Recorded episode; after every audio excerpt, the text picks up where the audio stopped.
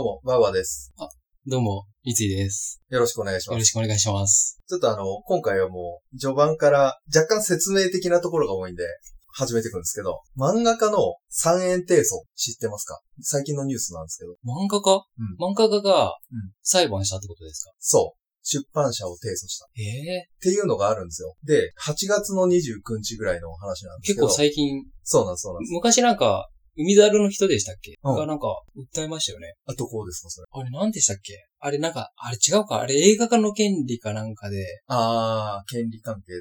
なんか権利関係で揉めましたよね、確か。はいはいはい。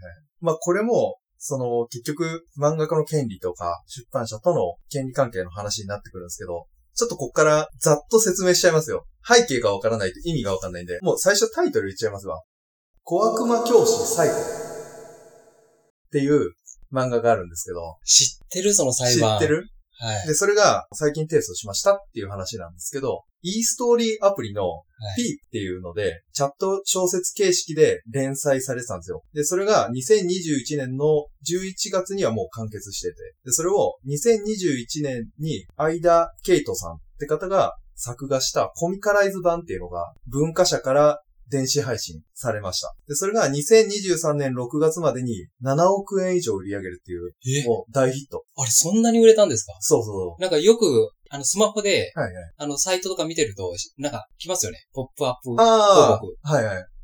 面白い、こんなのが今、読んでほしいよみたいなやつですね。そうそう。バツで消すやつ。そう、バツで。はい、うるさい、うるさい。まあ、僕今、JavaScript オフにしてるんで、何も出なくなってますけど。はいはい。あ、よく出てきてました。あれ、よくで、あれとか、ナロー系の、まあ何でもいろいろ、テンスラとかも出てきたし。そうそうそう。うん、剣道場をやってるおじさんが、うん、育てた子供たちが、羽ばたいてて、うん、みたいな話のやつ。ああ、なんでしたっけね。なんか、剣制なんとかになるみたいな、ね。あ、そうそう。はい、あれもよく見ましたね。出てきてました。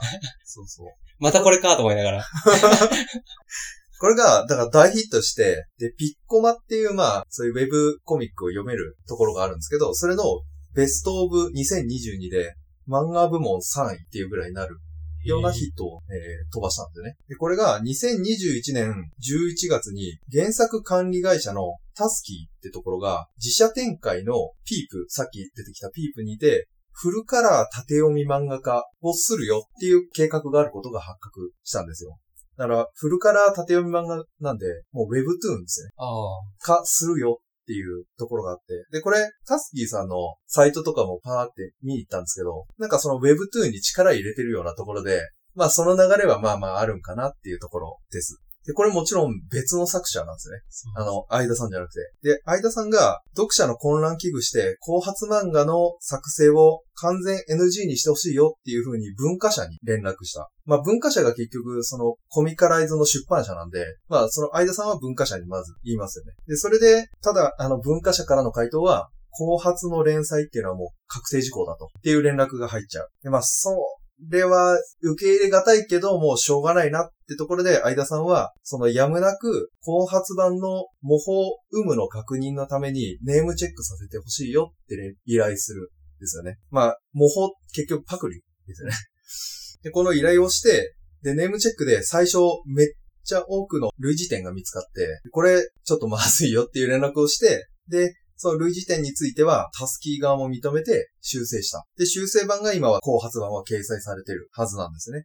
で、これに関して、タスキー側も謝罪文を送ったり、相田さんに対して謝罪文を送ったりしてたそうです。で、その後の連載でも露骨な模倣は減ったんだけど、都度相田さんが確認して、で、またそれの修正の資料を作成して、とかっていう作業をしなきゃいけなくなって、で、それを継続してやってたんですよ。で、しかもこの作業は無償で。で、なんで無償かっていうと、タスキー側が相田さんの名前を後発版にクレジットとして、相田さんの作品もあるよみたいなことを書かないし、かつ印税の支払いっていうのも拒否したから、無償でやったという流れが。で、その後、後発版の方がやっぱ連載のスピードが速い。まあ、Webtoon 系結構、なんていうんですかね、分業もあるだろうし、なんかテンプレも多分あると思うんですよ。僕が一番感じるのは、Webtoon 系やっぱ絵が似てる感じがするので、で、そういうのもあって速いスピードでどんどん連載してっちゃうんで、相田さん版を追い抜いちゃう。で、相田さんそれに悩んで、自身のブログに後発版出ちゃって困ってるよっていうこととか、あと、タスキー側でから受け取った謝罪文とかも自分のブログに掲載したようなんですね。で、そしたら、それについて今度はタスキ側が問題視しちゃって、それはさすがにまずいよと言って、その、相田さん版の連載が中止されちゃう。まあ、掲載ももちろん、一旦もう今非公開にされてるんですけど、で、相田さん版連載中止されて、で、かつその時にはもう決まってた単行本の1、2巻の発売も延期された。確か今も紙は出てないんですよ。電子版は出てるんですね。3巻まで出てました、僕が。確認した感じ。そうなんです。うん。で、そこで延期されて、で、文化社から相田さんにメールでそこで連絡が来たそうなんですよね。その内容としては、タスキー側が名誉毀損で提訴する可能性があるよ、相田さんを。で、タスキーと高野さんっていう後発の Webtoon 版ですね。あれを書いた作家さんへの謝罪する意思がありますかっていうようなメールが相田さんに届いて、相田さんそんな、なんか提訴されるって言われたから、弁護士に相談した上で文化社を提訴したっていうのが、29日の提訴の話。で、この時、損害賠償として請求したのが3円。おうん。で、その3円ってなんかちょっと面白みも感じますよね。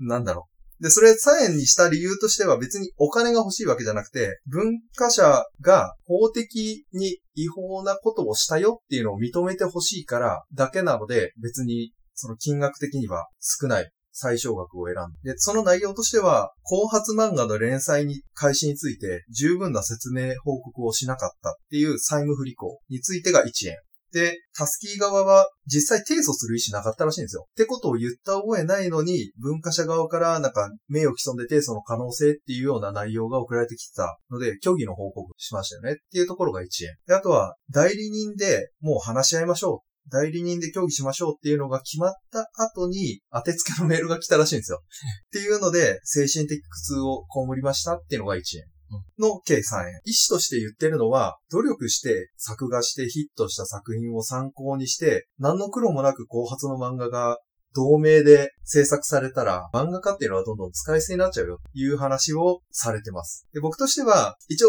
3つ全部読みました。原作も見たし、相田さん版も見たし、Webtoon の高野さん側のやつを見て、で、一番好みだったのは相田さんのやつでした。はい。っていうのが、まあ、ことの顛末で、今、だから、提訴したばっかぐらいなので、これから話が進んでいくかなというところです。難しい話ですよね、これ。いや、これ、ナローコミカライズによくあるんですよね。原作別ですもんね。二重でコミカライズするっていうパターン。もう最初から別々の人でやるってことですか？いや、まず最初に、まあ A さんがコミカライズしました。で、結構ヒットしてきて、で、まあ同じパターンですよね。で、2冊目がコミカライズ始まりました、みたいな。一旦やっぱヒットしてから別の人で書き始めるんです。そうそう。で、これ僕、いやー、これを言うと、まあ、2冊目コミカライズを書いてる人に罪はないような気もするんで、あんまり言いにくいですけど、正直、2冊目コミカライズの方が出来悪いような気がします、僕は。やっぱり1冊目の方が出来いいなというか、はい。そんな気がしますね。僕も2冊目の後発版書いてる人に自体に罪はないと思うんですよ。多分仕事として受けてるんで。まあそう、出来が悪いですか後発版の方が。出来が悪いというか、やっぱり1冊目の方が漫画力が高いというか、漫画家としての力量が高いなって思うんですよ。薬屋の独り言、もうあれ2冊出てて。あれ2冊出てるんですか？出てます。どっちで読んでるかわかんないけど、多分一冊目だろうな。で、やっぱり絵の上手さも、一冊目の方が高いような気がするというか、多分、ナロー系ってある程度まあ、テンプレートがあって、まあ大体こういう展開だよねっていうのを、いかに面白くするかっていうのが漫画家さんの、なんか力量のところで、結局そこがうまくいくと、やっぱり似たような話でもヒットすることがあると思うんですよ。っていうので、多分一冊目の人が、てかその作品がヒットした理由っていうのは、まあ原作の面白さもあるかもしれないですけど、やっぱり漫画家さんの力って強いな。それはあると思いますよ。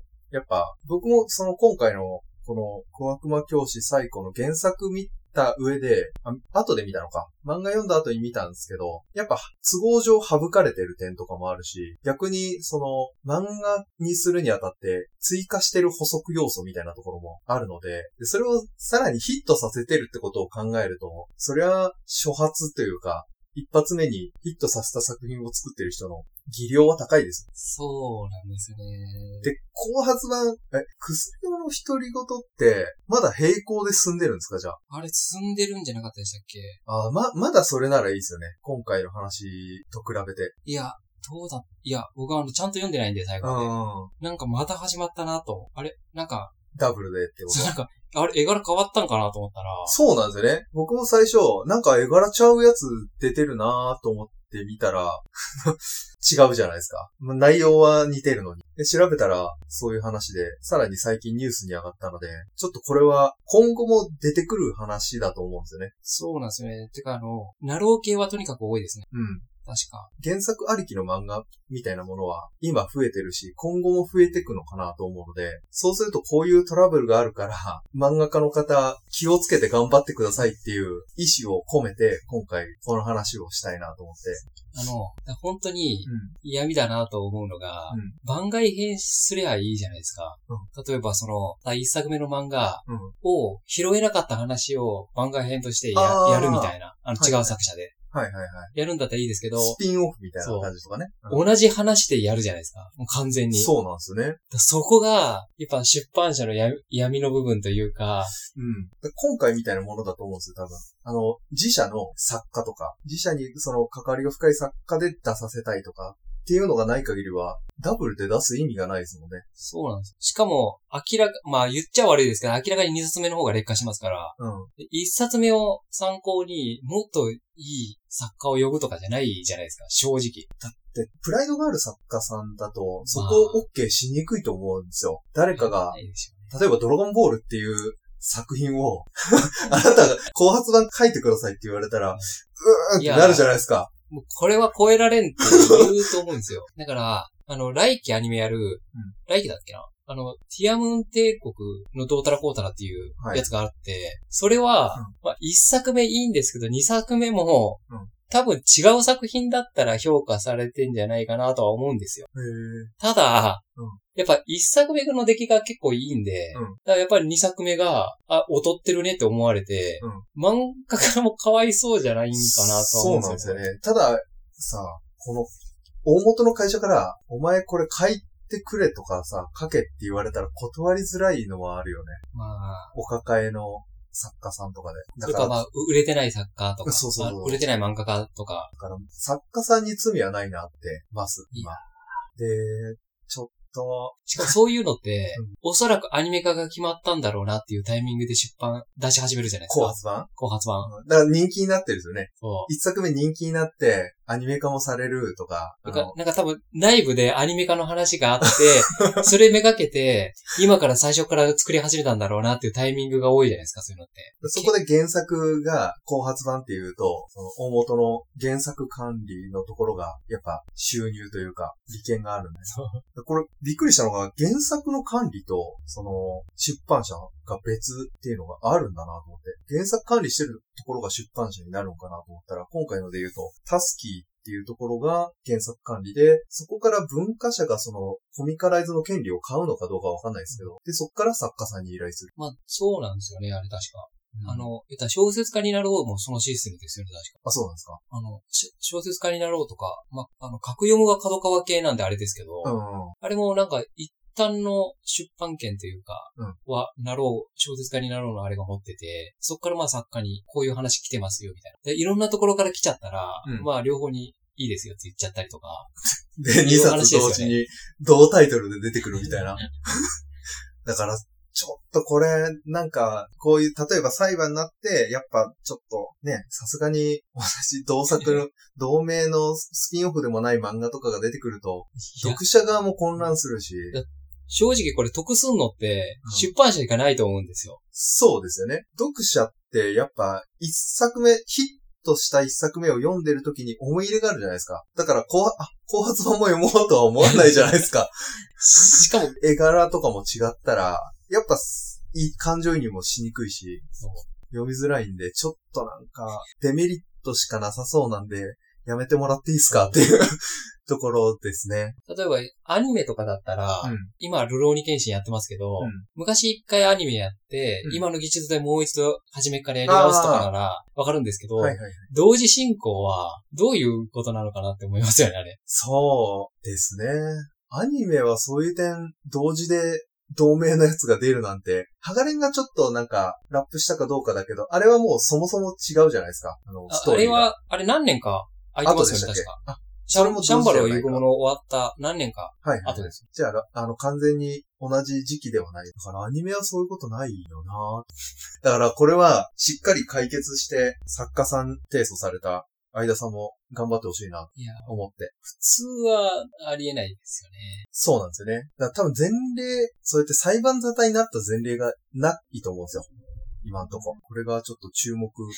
アメコミ系はもう完全に独立した権利ですから。だから、今、スパイダーマンの映画化権を持ってるのがソニーなんですよ。はいはい。ディズニーじゃなくてソニーなんですけど、なんで今映画化権持ってるのがソニーだから、スパイダーマンをディズニーで作れないし、はいはい、スパイダーマンのキャラクターはディズニーで一切、ソニーの許可がないと出せない状況みたいな形ですよ。みたいな感じで、これからそうなっていかないと、漫画業界も、やっぱ不幸な、そうですね。せっかくあそこまで練りに練ってやったものを。しかもさ、アニメ面白いから一冊買おうと思って漫画買うじゃないですか。あ、面白いから2巻買おうと思って2巻買ったら全く違う人がなって、あれ話繋がってないけどみたいなで。あり得るよね。絶対その不幸を生みますもんね。うん。で、しかもこれ、相田さん今、救済してるわけじゃないですか。で、僕、最新のとこまで読んだら、主人公の教師が、これからが楽しいところだ、みたいなところで終わってて。うわぁ、中途半端ーと思って、ぜひ続きを、と思って。なんですよ。この話はちょっと闇が深そうですね。闇が深いんで、皆さんも追っかけて、ちょっと、自分なりに、どの作品、原作なり、後発なり、相田さん版なり、読んで、やっぱこれが面白いなとか、こういう点に似てるなとか、原作忠実なのはどっちかとかっていう判断をしつつ、できれば、相田さんの方を応援してあげてもらえればなと、思います。で、本当にさ、両方面白かったら、すごい納得できますよね。あ、それ全然、全然いい。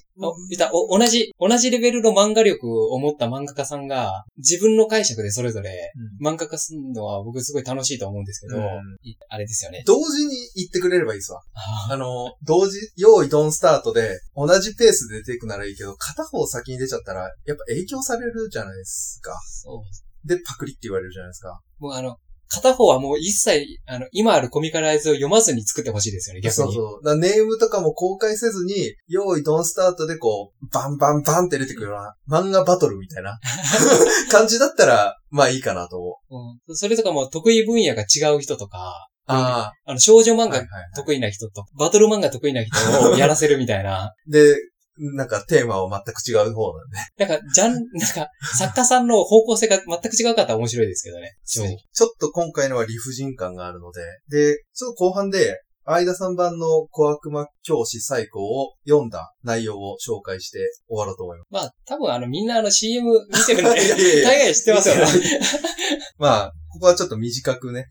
あらすじとしては、これちょっと一人の教師に焦点は、うちのクラスは荒れてて、やばい。教師いびりは当たり前。ナイフ所持にセクハラ発言もある。前の担任も自殺未遂に追い込まれた。そんなクラスに23歳の女教師、笠井小春が担任としてやってきた。生徒を幸せにするのが目標みたい。かわいそうに。一体どうなっちゃうんだろう。この時はあんなことになるなんて思いもよらなかった。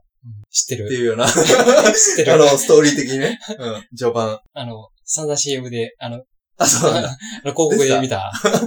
一言で言うと、ダークヒーローものです。生徒の幸せのためには何でもする教師が、小春先生で。で、何でもの中には、傷害とか殺人とかも含まれてるし、ちょっとやっぱサイコパス的な意味のサイコなんですね。で、パッと見天然にも見えるんだけど、やっぱサイコパスで。問題生徒が威圧してきたり、セクハラ発言してきたりしたやつも、肩透かしみたいな感じ。全然響かないので、パッと見は天然に見えるんです。清楚さっていうのが見た目にはもう溢れてるんだけど、その実サイコパスっていうそのサイコっぷりとのギャップっていうところが丁寧に描かれてます。サイコパスなんで自分が周囲にどう見られてるかとかどう見えてるかっていうのをすごい冷静に判断してるんで、なんかたまに確信ついた言葉をズバッと言うんですよ。そこもなんか見てて爽快というか面白いですね。で、小春先生にやられる側の問題児もこいつら新鮮の毒図ですよ。もう自業自得っていうくらいの感じなんで、何やられてもしょうがないなと思って見れます。なので、そういう意味でエログロがちょっと入ってくるので、それを嫌悪感がある方は読めないかなと。読むのを控えるかしてもらいたいかなと。まあ、だから、毒図なんで、同級生レイプとか当たり前だし、その先生にも水ぶっかけたりとかするし。まあ、そのシーン見た。多くでいた。水かけるシーンも、うん、その、あとのレイプのシーンも、コクでやってた。でしょ。で、水ぶっかけだと、でも小春先生はあんま響いてないでしょ。そう、ニクニクしながら。その絵も浮かぶ。何回も見たかな。